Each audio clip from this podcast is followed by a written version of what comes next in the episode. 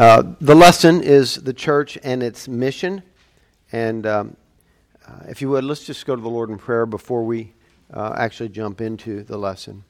Heavenly Father, when we begin talking about the church, we're speaking of the bride of Christ. We're speaking of your people. Speaking of those for whom you laid down your life. So, in some sense, we're entering on holy ground. Help us to comprehend and understand truths from Scripture about your church, the bride of Christ. Help me to speak clearly. Uh, in Jesus' name, amen. Amen. Um, I will at, at the end we'll have time for some questions. So as you think of questions, make a note on your paper there, something of that sort, and then we'll have plenty of time at the end for questions. Um, I may answer that question before we get done, but just in case I don't, if you jot it down, that'll be helpful. Matthew 16, verse 18, you're probably familiar with the, the surrounding story. Um, Jesus asked the disciples, Who do people say I am? They gave him a variety of answers that people were saying, things that were popular. Uh, but then uh, he asked, But who do you say I am? And that's the, the, most important question that any of us have to deal with in life. Who do we say Jesus is? And Peter says, Well, you're the Christ, the Son of the living God. And, and Jesus' response, you know, after he affirms that he learned this from the Father, flesh and blood didn't reveal this, in verse 18 he says, I tell you that you are Peter. And on this rock, this, this truth of who he is, I will build my church, and the gates of Hades will not overcome it. The goal of, of our lesson this evening is to define the church, not necessarily the best definition out there, but kind of a working definition. I, am not going to argue for the technicality of this definition or that it, there aren't better ones. I've read all sorts of great definitions of the church. And, and so the goal here is to kind of a, a functional or working definition of the church that incorporates uh, some important aspects. And then to help each one of us see the importance of our part in the church. Um, Jesus is building his church. So it would be wise if we figure out what he's building why he's building that as opposed to something else. And, and, and, and so in discovering that, I think it will help us. You know, eh, sometimes people say, What is your vision as a church? Well, it's maybe we, we, we could say some of the short answers, of course, on our sign and build, building a faithful gospel witness for this generation and the next.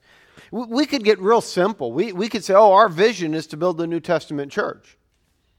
I mean, that would be fair, right? We do want to build the New Testament church. The catch is, when you say that, you've almost said nothing. Because, well, what's your understanding of what the New Testament church says and what's yours? So rather than say essentially nothing, I mean, yes, we want to build a New Testament church. We want to give some definition to what we think that is.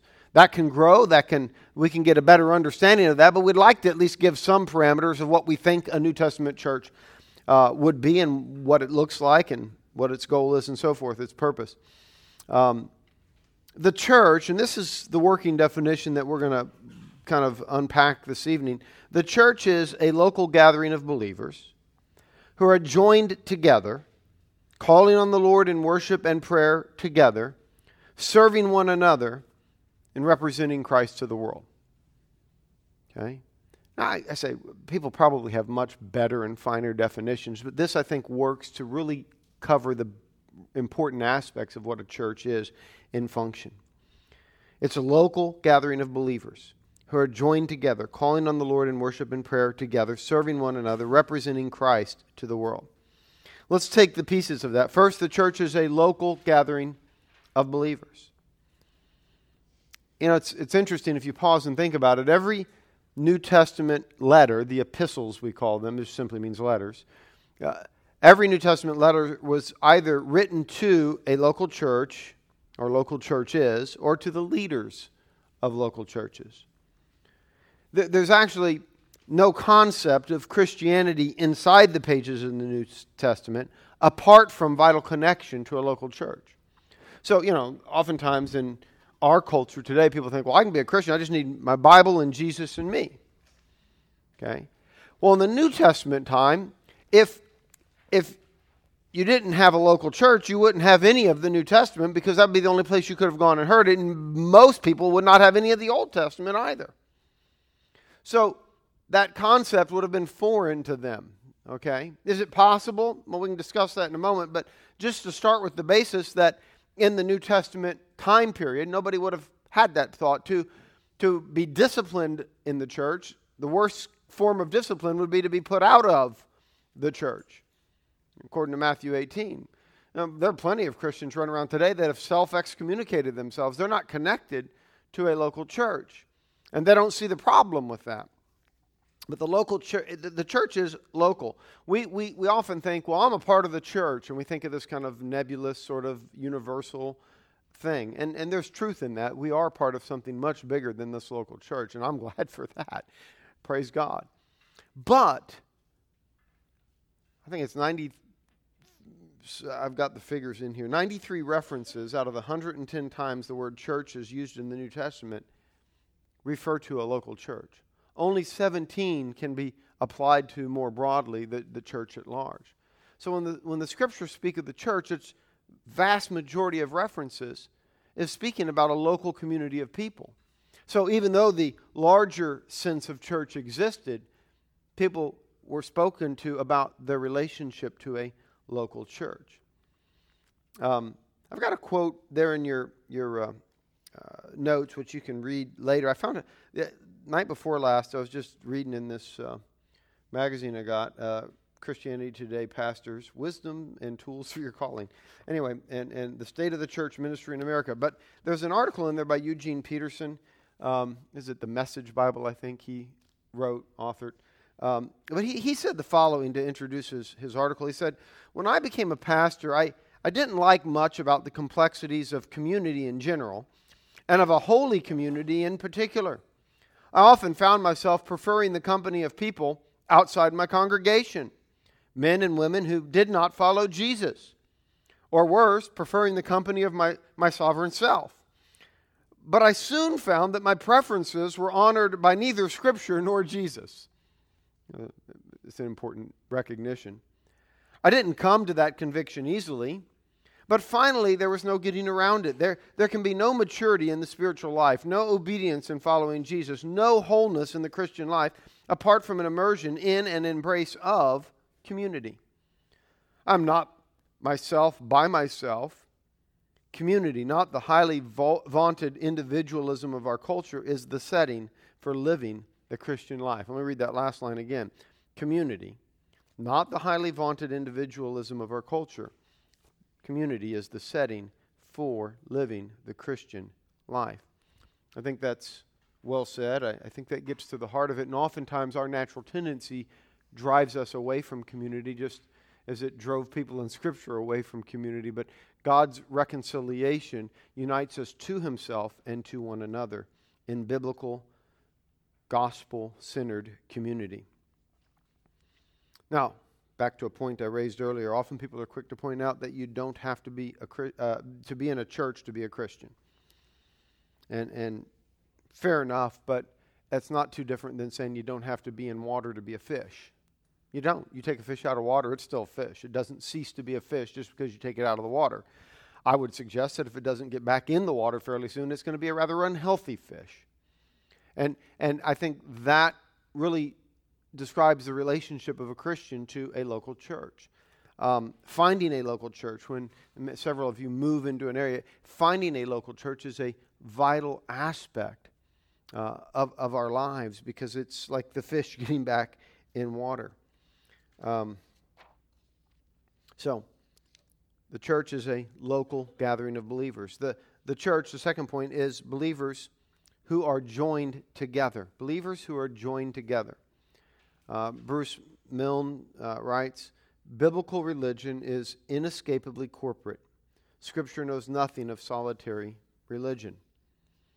Okay, it's, it's inescapably corporate. Uh, Ephesians says it this way Paul, in writing to the Ephesians, and he, he uses this picture of a building. He says, Consequently, you are no longer foreigners and aliens. This is Ephesians 2.19 you're no longer foreigners and aliens, but fellow citizens with God's people and members of God's household, built on the foundation of the apostles and prophets, with Christ Jesus himself as the chief cornerstone. In him, the whole building is joined together and rises to become a holy temple in the Lord. In him, you too are being built together to become a dwelling in which God lives by the Spirit. And it's fascinating because in the first part of this paragraph, he starts out talking about how we're citizens and we're uh, no longer foreigners. We're built on the foundation of apostles and prophets. And then all of a sudden, when he gets to with Christ Jesus being the chief cornerstone, he he changes the metaphor. He kind of morphs into a different analogy instantly by calling Jesus a stone, a cornerstone. And then from there, he builds back out to where he started, but now he relates all of us to parts of the building as opposed to just people running around inside of it. It's just a it's, a, it's an amazing turn of, of phrases that he uses, but his, what he gets to is that we now are pieces of the building joined together, rising to become a holy temple in the Lord. Whether you want to call them stones or bricks, I mean, Peter uses living stones later. Um, we're being built together to become a temple, a dwelling of God by the Spirit. Uh, back in, in when, when, when David was king, he was wanting to build a temple, and he said, You'll not build a temple, but you know, uh, your son, your seed will build that temple. Well, of course, Solomon built a physical temple, but ultimately it's Jesus, the son of David, who builds the temple that God will inhabit. Because even Solomon acknowledged at the dedication of the temple that God doesn't dwell in temples made by human hands. He doesn't need that. There's something greater coming. And, and, and that's what Christ is building. It's called the church. Um, and then in Ephesians 4, Paul uses two chapters later a completely other metaphor because we, we're talking about stones and and or bricks, but then he's going to switch over. Now, when, we think about stones and bricks, let's stop and recognize there is a big difference between a, a field strewn with bricks and a building built with bricks. Okay? If you have a field strewn with bricks, I mean, those are bricks. There's no doubt they are bricks, but they aren't performing a function that's particularly useful. Whereas if you, you think of uh, downtown, there's a, a, Methodist church, there's a number of churches down there, I mean, that, that are pretty beautiful structures as structures go. And those bricks are serving a much greater purpose, joined together in an orderly way. They're accomplishing something greater than any one brick by itself could accomplish, being strewn across a field. But then in Ephesians 4, this switch, he goes from him, Christ, the whole body joined and held together. So, first he talks about pieces of a building joined together and built together. Now he talks about a body, parts of a body joined and held together by every supporting ligament, grows and builds itself up in love as each part does its work. So here we have, and he uses this in Corinthians as well, this picture of a body with the members being parts. Now, the last time I checked, body parts are intended to be attached to a body. They work so much better that way. You know, if you were taking a walk through the park, I, I should, this illustration is becoming much more vis, vis, vivid for me. I should probably be careful. Yesterday, I was actually taking a run through the park, and I looked over because the ambulances were gathered, and there was a body, but wasn't good. Uh, but if you're taking a walk through a park and you happen to notice a hand, you wouldn't just like, like I'm talking about not like a hand with somebody eating a sandwich using their hand. I'm talking about a hand without the rest of the body. You wouldn't just kind of keep going and think, oh, there's a hand. That's interesting.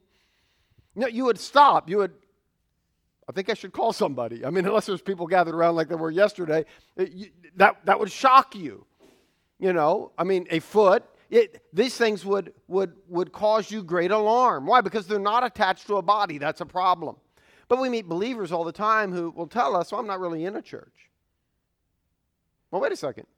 You're an arm, you're a leg, you're a part of a body, and you're not actually connected to a church. That should be alarming from a spiritual perspective. Um, Christ has called each of us to be members in particular, to use language from 1 Corinthians chapter 12, of his body, the local church of which we are a part. Uh, so, so secondly, the, the church is believers who are joined together. Thirdly, the church is believers who are calling on the Lord in worship and prayer together. Um, in Acts chapter 2, right after the church was birthed on the day of Pentecost, um, they devoted themselves, we read, to the apostles' teaching, to the fellowship, to the breaking of bread, and to prayer. There, there were activities that these new disciples committed themselves to. They, they heard the word of God. Know, we often think of worship as that portion of the service where we sing. You know, that's worship, right? And then we've got the preaching.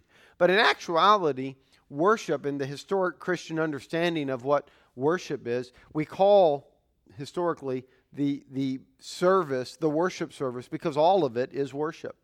There's a sense of worship because remember, remember, worship is about who God is. And part of our worship is to express to God, to, to, to uh, give back to God praise for what He has revealed about Himself to us, right? Worship starts with God. God reveals something of Himself to us, and we express that back to Him in worship and in praise and thanksgiving. But the revelation of God to us is also worship, because that's where it begins. And so th- that's why the preaching of God's word, when it's faithful to God's word, is a form of worship. But the early church gathered together. They devoted themselves to the apostles' teaching, to the fellowship, to the breaking of bread, and to prayer. Prayer, calling on the Lord, calling on the name of the Lord.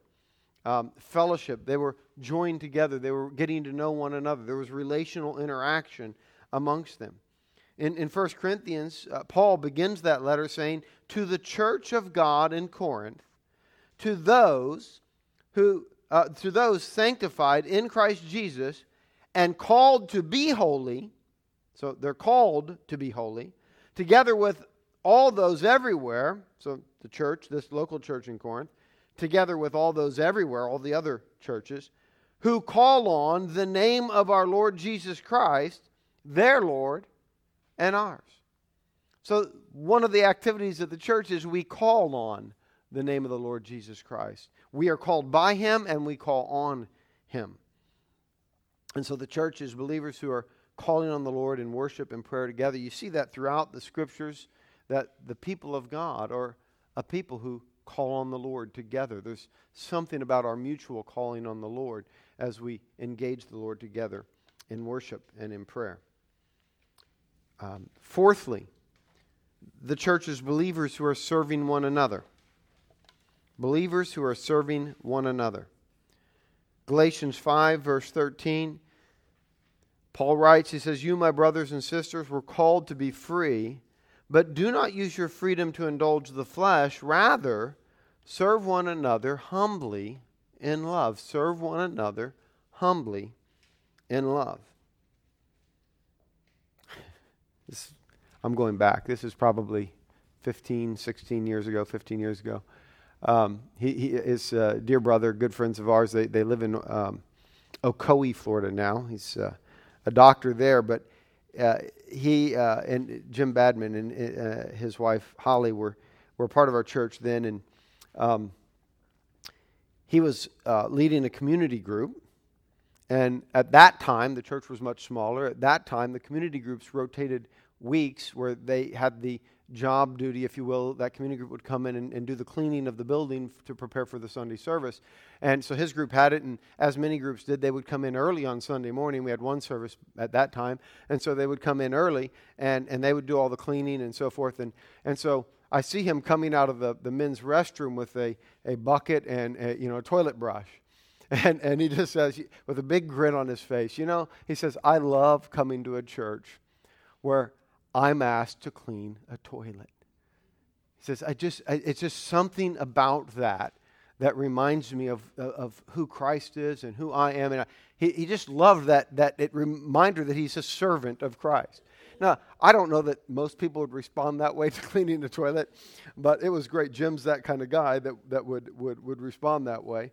Um, but we are called to serve one another. And maybe that picture helps us get an idea of what does it really mean to serve one another. It's costly to serve one another. It's humbling to serve one another. Um, Romans 12:10 Be devoted to one another in love, honor one another above yourselves. You know, that picture of kneeling at a toilet and cleaning, there's an honoring of others above yourself that takes place in that context. Be devoted to one another, honor one another above yourselves. Christ came to, to serve, and he intends for his followers to be noted because of their love one for another. It's most evident in our in positioning ourselves to serve one another.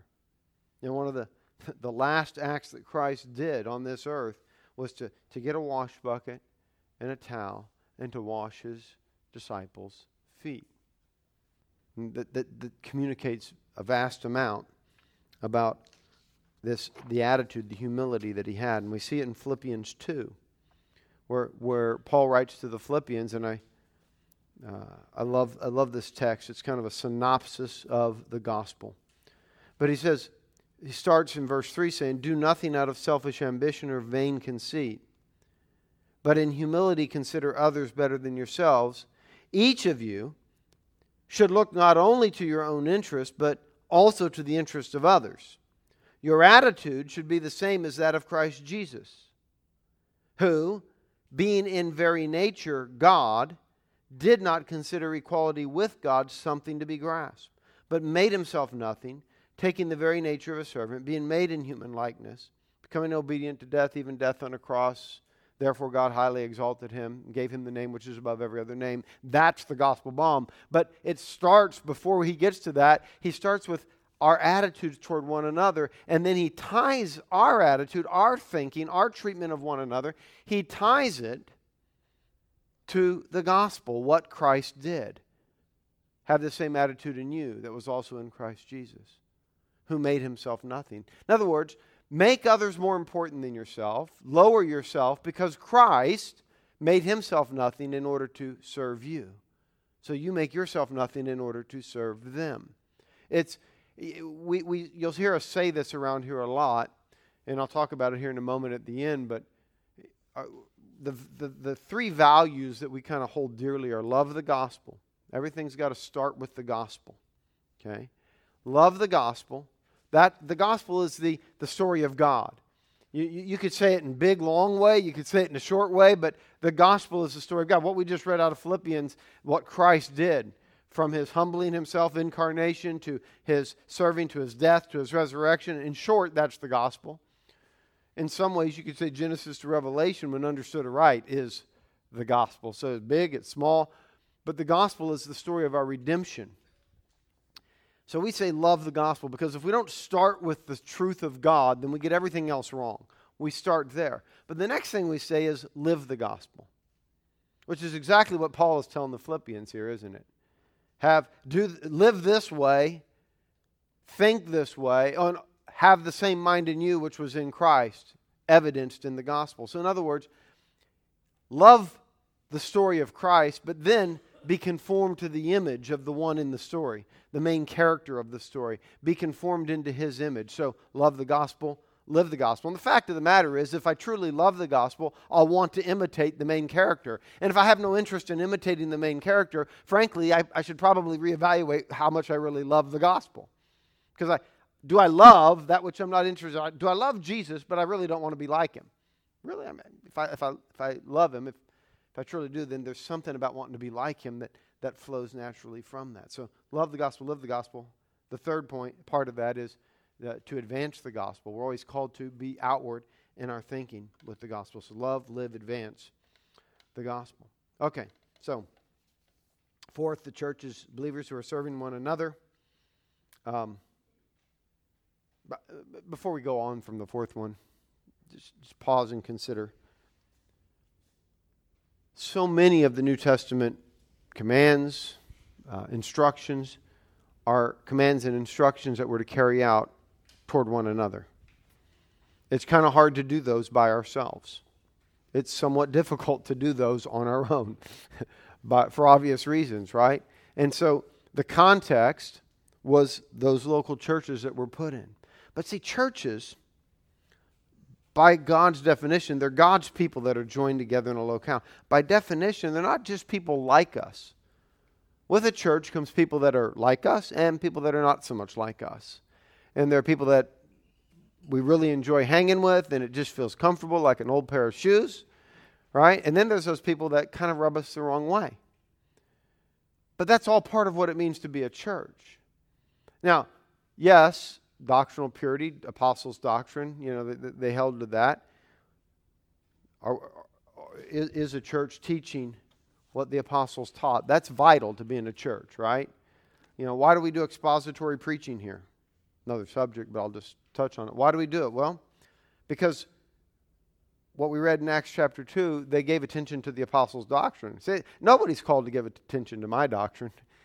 They're called to give attention to the apostles' doctrine. So I, I sure is better try to give the apostles' doctrine. See, that, I've got to repeat what they said. Being innovative is really, there are no points for that in pastoral ministry. Okay? Being creative, there's no points for that. Being clear and accurate with what it says. Now, there, that's the call, that's the mission. Okay? Because Jesus didn't die for some mes- message that I come up with. You know, he died for us and to make sure we had the truth of what the apostles gave us. And, and so that's what's vital and important to us is, is that doctrine. But when we, when we get doctrine straight, then we know that in the context of the church, we're going to have opportunities to live out what we're taught. And part of what we're taught is to, Paul, Paul frequently talks about forgiving one another, bearing with one another, being patient with one another. Something about those tells me that we're going to we're going to have issues with people in the church. Because i the last time I checked, when I'm not having issues with people, I don't have to bear with, I don't have to be patient with, and I don't have to forgive. just kind of, you know, call me crazy, just kind of fits that way. By the way, I usually make a promise when I first start this. I forgot to make it earlier, so I will make you this promise now. We won't get out of the night before we do. If, if you make Gulf Coast your church and you hang around here long enough, there's only one thing I can promise you that I will do for you I will offend you. I can promise that. I will. Now, it might be that I do it in, you know, because of sin in me something I do that actually I should not do that's offensive, that offends you. That's very possible because, in case you're not aware, let me break it to you softly I am a sinner. okay? Now, the other possibility is it will happen because of sin in you. There could be something in you that, that causes you to take offense at me. There's also a third possibility is it could be some other, you know, just needs some explanation. I didn't sin, you didn't sin, but there was a misunderstanding. We need to work through it. Okay? These are all possible. But at some point, just simply because we're two different human beings, we hang together long enough, I'm going to offend you. And when that happens, please don't be overly shocked by it. It might not have been intentional. It's possible it was, and I need to repent. but it might not have been intentional. Generally speaking, I don't go looking around, you know, I want to try to offend people. So hopefully it wasn't intentional. That's you know, my rule of thumb there. But, but, it, but don't be so shocked by it that you're afraid to talk to me about it. Just because, because I, I'm kind of aware that I've done this to people before, and it might be you. And, and so when that happens, please say something, and at least I have an opportunity to uh, repent or explain or, ah, understand or, you know, whatever it might be. So be aware of that. And you're going to do that to one another. It, it just is. It's just part of what it, it means to do life together. Okay, number five. The church is believers representing Christ to the world. I love, I love the letter to the Thessalonians, First Thessalonians, for so many reasons. If, um, but here's probably the key reason why I like that church. Paul writes to them in verse 6 of the, that letter. Says, You became imitators of us and of the Lord. In spite of severe suffering, you welcomed the message with the joy given by the Holy Spirit. And so, you became a model to all the believers in Macedonia and Achaia. The Lord's message rang out from you, not only in Macedonia and Achaia, your faith in God has become known everywhere. So, the message rang out, but it rang out because it was, it was built on, it was proclaimed from a model of the message. In other words, people who were living out what the message talked about if the church wants to be effective in the world today, and I think we do, right? That's the goal. Then we've got to live the message we proclaim. It, it doesn't do a lot of good to proclaim a message of a Savior who lays down his life for us, who is very humble, but to proclaim it from a bunch of people who are proud, arrogant, and don't seem to care about the fact that they're proud and arrogant. That, that doesn't really go together, does it? But if the people actually are modeling this Savior. They're living this message. They're not only loving the gospel and proclaiming it, but they're living the gospel. Then, as we advance the gospel, the people hearing the gospel will, will at least, at least pause and say, Well, I may not like the message, but you know what? It sure is having an impact there. It sure does make a difference there. As one fellow I know and know well, spent much time sharing the gospel with over the years, he's an unbeliever. He will tell you he's an atheist. But he has said to me many times, I've, you know, after looking at Christianity, looking at other religions, he says, you know, Christianity is, if, if there is a true religion, it has to be Christianity. I, I, without a doubt. There's no question in my mind it would have to be because it's the most beautiful truth in all the world. I wish I could believe it were true because there's nothing better. And I think to myself, I wish you could too, for your sake. but it's, and he recognizes if people just live this, it would, it would fix the problems in the world. He knows that to be true. Well, let's live it, and let's at least show it to as many people as possible. Let's walk out the humility that it calls us to. But it is costly. It is costly. It costs us amongst other things, and even more than this, but it costs us our pride. And that's usually the hardest one to, that, that we, we have. I think some people would rather give up their possessions than their pride. It costs us our pride. It costs us. we have to be willing to be wrong. Um, I started preaching at a young age. In fact, way too young to be preaching. I was 17, it was my 17th birthday actually when I preached my first sermon. It was to a youth group, so that was probably okay. But it wasn't long before I was preaching in churches. That probably wasn't okay. And it wasn't long before I was planning a church.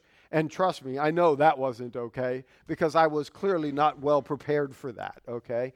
I, I, I wasn't serving people well, but the Lord did use that period of time to humble me and to teach me some doctrine by kind of putting me in the furnace. And, and so I thank God for at least His mercy in all of that. Reference this morning's message in terms of how God uses even our sinful act, actions to accomplish His purposes and will. But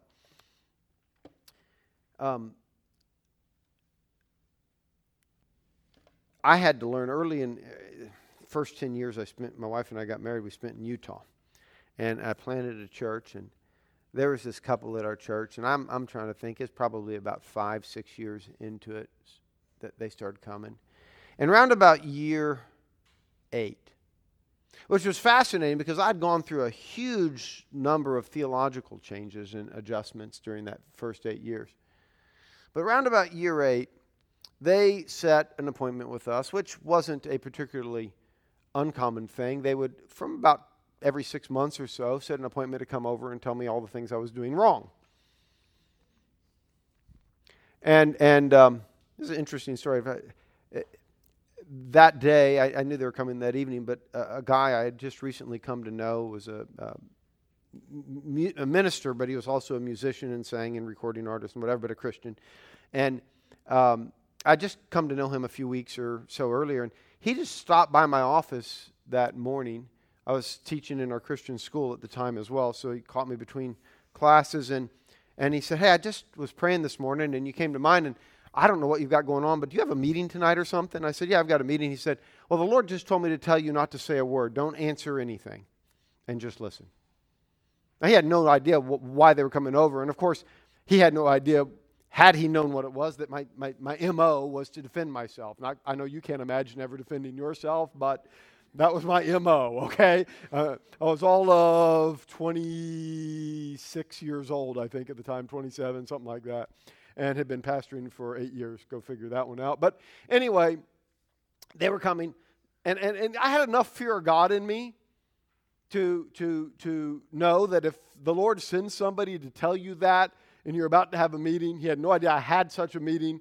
Um, that you should probably obey the Lord. I'm just guessing, but you should probably obey the Lord. So I did. I, I thought to myself, hey, I'm, I'm, I'm a little slow, but I can figure this one out. And so they came, and, and I opened up my notebook, and I sat there for about an hour and a half while they went through, they had a list, they had pages know why they were even coming to the church. It's really kind of humorous if you think about it, of all the things I was doing wrong. And, and so they went down the list one at a time and, and, and went through it. And I took notes and I wrote down the things they, they shared. And I asked, I, the only thing I, I, I would do is, could you clarify or could you tell me more about that? But, but I just determined and prayed for a couple of hours before they came, Lord, help me not to actually defend myself or respond to any of these things, but with any sort of defense, but only to clarify, only to uh, get further information from them. And so, after about an hour and a half of that, I thanked them for their coming. I told them I would take these things under prayerful consideration, and I would let them know, um, you know, at some point in the future what what you know I, I, might be able to do. And and so, blessed them and sent them on their way. And the next morning we had prayer. We had uh, prayer three mor- mornings a, a, week at the church at uh, six thirty in the morning, and the next morning was was prayer. And went to prayer, and just in that course of prayer, in, in a flashpoint, in a moment, I, I, the Lord in His mercy just kind of opened up my eyes to my self love, my pride, my arrogance, the fact that nearly everything they said was true. And I saw the ugliness of my sin. I had been preaching about sin and pride. I, I, I, I got it all theologically, but I hadn't been transformed by it. And that day altered the course of my life. And the funny thing is, of all the people in the world, I'm so glad they came to my church, and I'm so glad they shared what was on their heart. I don't know what their motives were. I don't really even care because it doesn't matter fundamentally. But God used those things.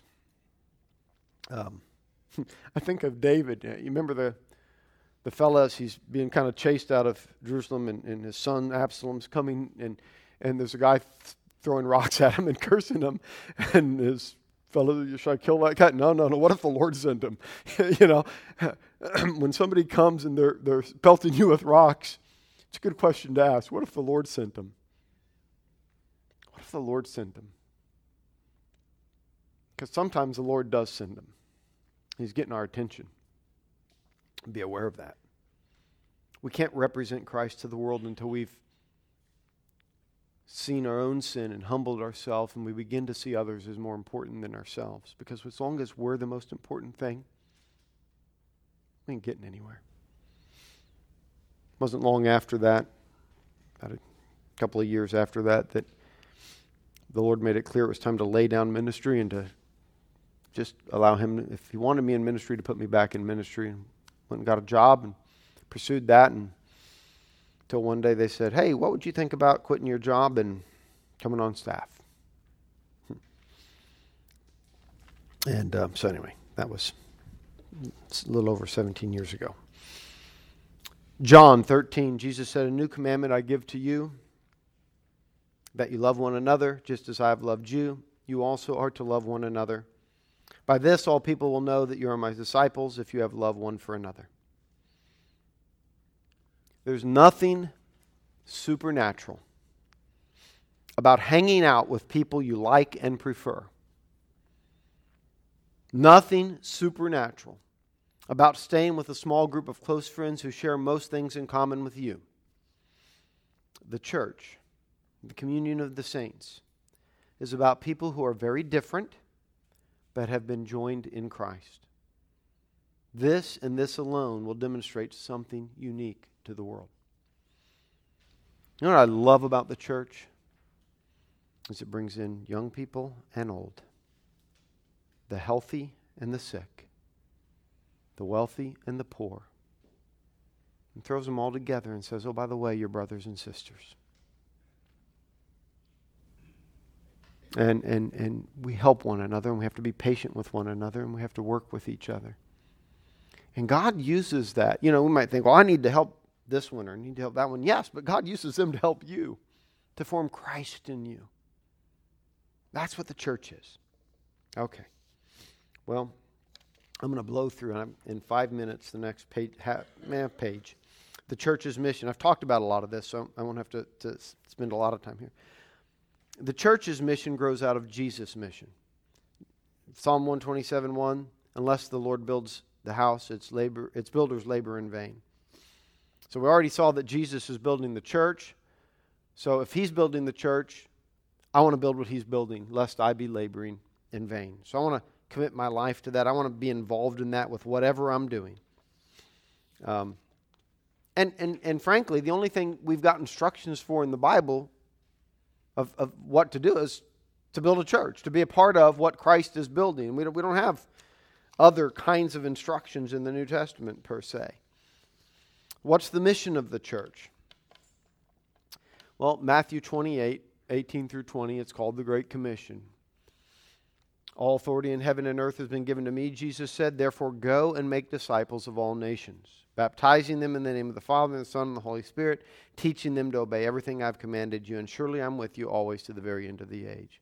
And it's interesting that that Great Commission about build, making disciples is at the end of the gospel, the only one of the four gospels that uses the word church, which is from that text we've been we started with tonight, and I just referenced again when Jesus said he'd build his church. And it's also one that has the lengthiest portion of Jesus' teaching. So Jesus says he's building his church. He tells the, the uh, disciples, okay, now that I'm gone, go into all the world, make disciples in all nations. What is a disciple? How do you do that? You, you, you proclaim Christ and you connect those people then to a local church. You get them connected to the bigger church by connecting them to local churches. That's where disciples grow. That's where disciples are made. That's what disciples do. That, a disciple is, is a, a bit like a brick. And the job of the church is not to make bricks. See, there's a lot of confusion in there. What is the mission of the church? And there's a lot of people that would cast the mission of the church as making bricks. That's not the mission of the church at all. The mission of the church is to make disciples. And, and, and to use that analogy, you see, if a Christian is a brick, the only one who can make a brick is God. God's the only one who can make a brick. But He calls us to take those bricks and to fit them in place and to put the, the, the joining cement around them, to work with them, to engage them, so that they become something other than a field strewn with bricks, but they actually become a building which God inhabits by His Spirit, followers of Jesus. See, too often the church is said about, well, we've got to go get decisions. We've got to, we've got to get decisions. We've got to get decisions. And so what they're trying to do is, oh, there's a decision, another brick. Oh, there's a decision, another brick. And they just keep going on looking for how, to, how do I make more bricks? And when their life is done, they turn around and what do they have? A field strewn with bricks. But we're called to make disciples. We proclaim the gospel, yes. People make decisions. God makes those bricks and we spend our life, we don't just forget them once we've gotten a decision. That's when we really begin. We begin knitting them to one another, to that body, to ourselves in that life. Teaching them to obey, part of how disciple's made, teaching them to obey what I've commanded you. He spent a good bit of time telling us how, how to live our lives and what we're to do to follow Jesus. And so it's, it's that lifelong journey of being conformed to the image of Christ. It's, it's from beginning to end the, the Great Commission. The Great Commission isn't simply to go and introduce people into the kingdom, it's, it's a lifelong commitment to those people as well, some form, fashion, or another. So, disciple making, not decision getting. And then, thirdly, we'll talk about this more in, in, in, other lessons, but we can't accomplish the mission apart from the power of the Holy Spirit. So, we must be a praying people. We must be a dependent people. We must be a God dependent people. And, and prayer is one of the the greatest um, evidences of that. So, I shared with you our mission statement building a faithful gospel witness for this generation and the next. I mean, it's about the gospel. We want to be faithful to that. We want to testify to it and how we live our lives and in what we proclaim. And we always want to keep in mind that we're passing it on to another generation. We want to build in such a way that, it, it that your children, your children's children, their children, etc. Because guess what? One day, I'm just going to be a grave marker somewhere from an earthly perspective. What's going to happen then? We want the gospel to go on, carry on. Amen. Well, I'm done with my part, so I'm going to open it up and, and, we'll just take some time for, for questions, uh, comments, thoughts. I'll, I'll, give you a moment to take a breath because sometimes after I'm done talking, it takes people a moment to kind of, okay, what are my questions? What are my thoughts? Um, but feel free to, to jump in. If you've written one down, you're already aware of it, great. Thoughts, comments, questions? God bless you.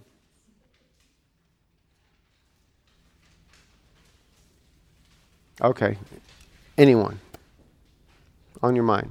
Even that one you're thinking, well, I'll just ask him later. You can go ahead and ask it now. Benefit, it will benefit somebody, somebody else. How, let me ask you a question. Um, has this triggered thoughts in your mind about the church that you haven't had before? Has it answered questions that you arrived with? Yeah? Good. Good. Yeah. Caitlin.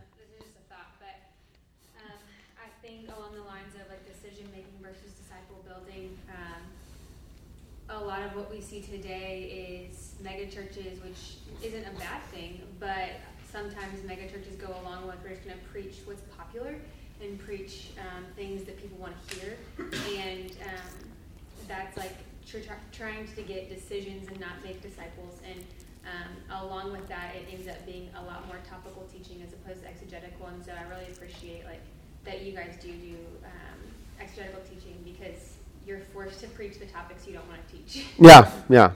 Well, that is so true. I mean, there are so many texts that, like, if you're not preaching, th- you just, I, I, wouldn't, I'm not preaching that. I mean, you know, I, I'm not going to pick that one. It's not, you know, if you start your week by praying, Lord, what's, what is it on my heart for this week? There are just certain texts, they're never on your heart. They're just not there. I, I tell you, as a pastor, been doing this now for 27 years. Even if I take out the 10 that, that I wasn't preaching, I just, you know, 10, 17. I've been doing this long enough to know there are just certain texts that you, you, you don't feel an unction to preach. Like when we went through First Corinthians, that whole thing on head coverings and so forth. If I didn't have to preach that text, trust me, I wouldn't have. I mean, I just wouldn't have. But um, so, and it's, by the way, it's good for the preacher too, because I am forced every week to engage a text that I'm either unfamiliar with. Um, in some cases, I might be familiar with it, but I treat every text like I'm unfamiliar with it because my goal is to understand more clearly than I ever have what was the original intent of this message. And, and, and so I spend the first two days doing that. And then I start working on okay, so how do I tell that to a, a current audience? Most important question, though, is what did God originally communicate through this text. So that's vital. Yeah, amen. Um, good thought. Other thoughts, questions, thoughts?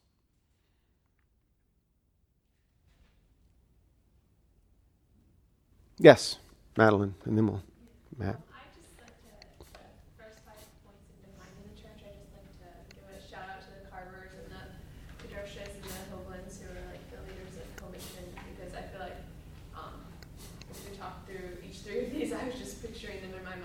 Amen. In our community group and what I've learned through commission.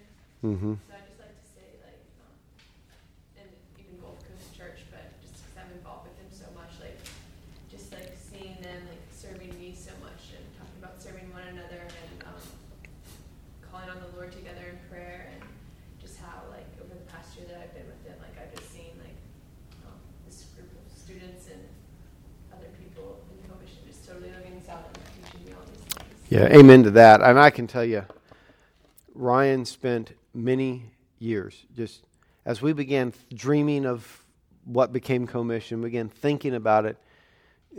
There was this just persistent refusal to just have another quote campus outreach. Because if all we do is outreach, but we don't somehow connect these students to an experience in a local church that they take with them the rest of their lives wherever they go, and they can then say, okay, that's what Christian life in a church is supposed to look like in some form, fashion, or another, that invigorates them to get connected to a church wherever the Lord brings them, then we failed. And, and so why do it? And, and, and so he's really spent much time, and, and the Lord, I think, is answering that prayer. And, you know, in a lot of ways, community groups in general, that's the goal, is to put into practice these things we've talked about tonight. And that's one of the beauties of community group. It's a context where we serve people, some which we really enjoy being around, some which we wouldn't otherwise have hung out with, except that we're in a community group with them. But suddenly we've grown to love them because we're getting to know them. And there's something about that that's just that's it's it's it's amazing. Um, it's good stuff. It's good. And Matt. Yeah. Um, I'll apologize in advance. I just thought of this and it's rather half baked, but that's okay. Um, it's half my sermons. Anyway, uh, Mondays though they're much better on Mondays. Trust me, much better. If you ever think that was a really weak sermon, call me on Monday. I will give you the real deal on Monday. It's a day late, I realize, but anyway, go ahead. Um, I was just curious if you could comment on on the church's view or understanding of um, how you balance um, the how the church reaches out to the local community, mm-hmm. and how you balance that on encouraging individuals in the church to do it as individuals, mm-hmm. and balancing that with kind of an official corporate let's have an and, yeah. Kind of just, yeah, that is the that is the uh, that is the challenge, isn't it? How do you do that? That's a great great question. Um, I'll kind of uh, give you a few broad strokes, and maybe we can tease this out a little bit. Um, first, I think to the latter part of your question, I think that drives at the real point. If, if all we have are programs that, that do these things, I don't know we've accomplished the goal. Yet at the same time, if we teach individuals how to engage the community, and what they do become, if it's going to, to have an effect, it probably is going to involve more than one individual. And pretty soon there's several people gathered around. The next thing you know, it might be what looks like a program. So there's this kind of you know, a lot of the things that you might look at now, and a, a good example of that is Scott got up this morning and started talking about pro life ministry and some of the things he does. That might look a lot like a program. Well, they've got good pro life ministry going there. And, and that's true.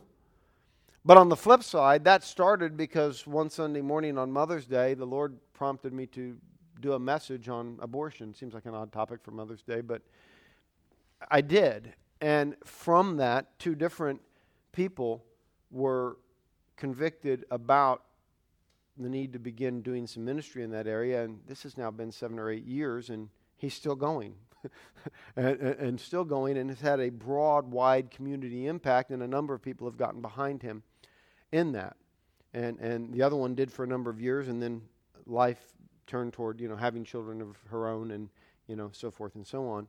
Uh, but had a had a significant impact for what the Lord called her to for a season. But all that to say, in relation to that last part, our job as a church at its core is to equip people to do ministry. And a lot of times people will come to us and say, I've got a passion for this and I've got a passion for that, or someone else, I've got a passion for this. What do you do in that regard? Well, in one sense, what we do in that regard is we teach you to go out and do it. So we want to get behind that, okay? So, so if we're not doing something, go do it. Now, if it's something we're already doing, great. But if it's something we're not doing, then, then maybe the Lord's calling you to do it, and let's see what the Lord does with it. Um, now, let me back up to the front part of your question. How do we get involved in, in the broader community? I would say um, a couple of ways. Um, one, I think lead by example is probably a good model. Um, I, myself, and the pastors here, we're all engaged with our community around us, everything from other pastors. Um, we, we, we just, years ago, we just started calling other pastors, hey, can I buy you lunch? Let's sit down and talk. Let's get together for coffee. Let's pray together. And, and we have a monthly meeting here now where we gather anywhere from five to 15 local pastors. We'll just sit down and we'll pray with each other. We just kind of share around who's going to share a, a lesson. Uh, but we do that to, to broaden our, our mind of what's going on in the community. Every month, I meet with a bunch of uh, African American pastors who meet on the south side of town. Um, I don't know, four or five years ago, I think somehow or other I got an invitation to the meeting, so I showed up. And I've just been going ever since. And that's led to a couple of weeks ago, we, they were doing some tent revivals down in, in the south side. And used to just go and kind of show up one night and preach. They, they would ask me to, and I would. And some of our folks would come and, and help with worship. And this year, uh, I kind of got volunteered into uh, uh, kind of running one of the sites. And so it was a week long engagement, mostly uh, serving one of the local churches in, uh, in, in, the city. Uh, it's an African American church that's right by the park where the tent was. And it just, the Lord really used that to engage different parts of the community. Um, you know, and, and like anybody, I mean, whether it's the, the homeless people that live near, live near my house, you know, they're all over the city or, or whatever. I, I want to live as a Christian in that context. I want to model it. But then also we want to, we, we do want to have things that we do corporately that help engage the community around us. So whether it's at Christmas, we, we and different times through the year, but we, we've been engaged with Salvation Army and helping them with some things, or we'll find some other ministries. We, we, we've learned that we can't do everything, you know, uh, there are a lot of good ways to address the issues of justice in the in the world around us. There are a lot of justice issues. Um, I, I think I can make a case that the greatest injustice in our nation is abortion. Um, I think generally killing a bunch of people before they have a chance to defend themselves is, is a pretty grave injustice. So I would argue that that's one of the greatest. We're engaged with that. There's human trafficking injustice. There's the homeless issue. Now, personally, I bring food to the homeless folks that I know. I engage with them. I sit down. I have Bible studies with them. Um, you know, there are a lot of things that I like to do to, to, to engage that. We as a church, we're probably not going to be the most effective outreach to the homeless community. So we're probably not going to have a, a group outreach to the homeless. That's not to say the Lord will never do that. I'm just saying that doesn't look like that's our gift mix right now. So I encourage all individuals where we can, and some of our community groups actually do engage the homeless and bring food to them and different things. And that's just something that happens at a community group level. So I, say all that to say it's, it's, it's a mixed approach. Um, we want to encourage and support all of the above. Um, but our focus, it seems like the Lord has given us a handful of areas um, that we're beginning to develop, and it just seems like let's see what the Lord does with these. In particular, take, take the area of justice and injustice issues, two areas that we as a church seem to have made headway in a unique way in the community that not every church has made. They may do some other things that we don't do, but one is the abortion issue. I think the Catholics all over the the, the Bay Area seem to know that, hey, you know, there is one Protestant church that's joined us in this. And, and, and, you know, everywhere we go, people are like, oh, you're that church. So the Lord's used us and had an effect. But the other is racial reconciliation. Uh, uh first, amongst pastors. And, and it's amazing. October 30th, I've actually got a pastor from uh, uh, African American church on the south side of the city who I've gotten to know who's an expository preacher, getting his PhD in expository preaching. He's coming to preach here.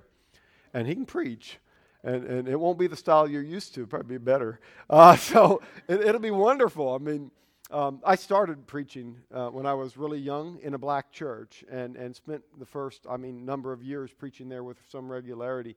And uh, two Sunday nights ago, I actually was uh, invited to preach into a black uh, congregation, and um, uh, I realized, hey, I can still do this. It was, it was really, a, it was really a, a lot of fun. And um, and it felt a little bit like guess who's coming to dinner in reverse? Uh, but uh, but it was it was it was it was really cool. Uh, I mean I think that's how they felt. I mean they were a little like what's going to happen? And then it was all good by the time we were halfway through. Um, but um, so there's been inroads. I've, I've got I've got relationships with I don't know 15 or 20 African American pastors in three different groups that I mean, good relationships that, that they won't necessarily even relate to each other. But a couple of weeks ago, I got to get these two together because at the tent meeting with this group, I invited this guy from this group to come preach. And they're like, oh, they're getting to know each other. And so there's, there's that kind of thing.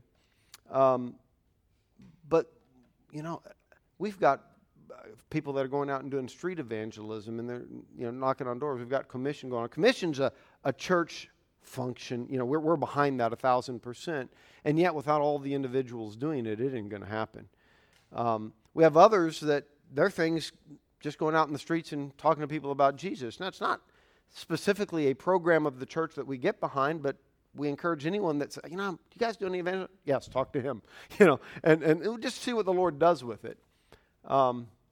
Because the Lord uses gifts differently. And as the church grows, the Lord will give us more ability to, to do things. But I don't know how much bigger we're going to, I mean, it's not like we're going to become a, you know, huge church. I mean, look at the walls. They're only so big. And we're not doing three services. So, you know, uh, at least I'm not. They want another preacher. They, you know, another pastor maybe do, but, but, but yeah, not doing, not doing uh, three. So, um, we'll just keep planting out churches after this. So, anyway, um, so that did I answer your question? Did I get close?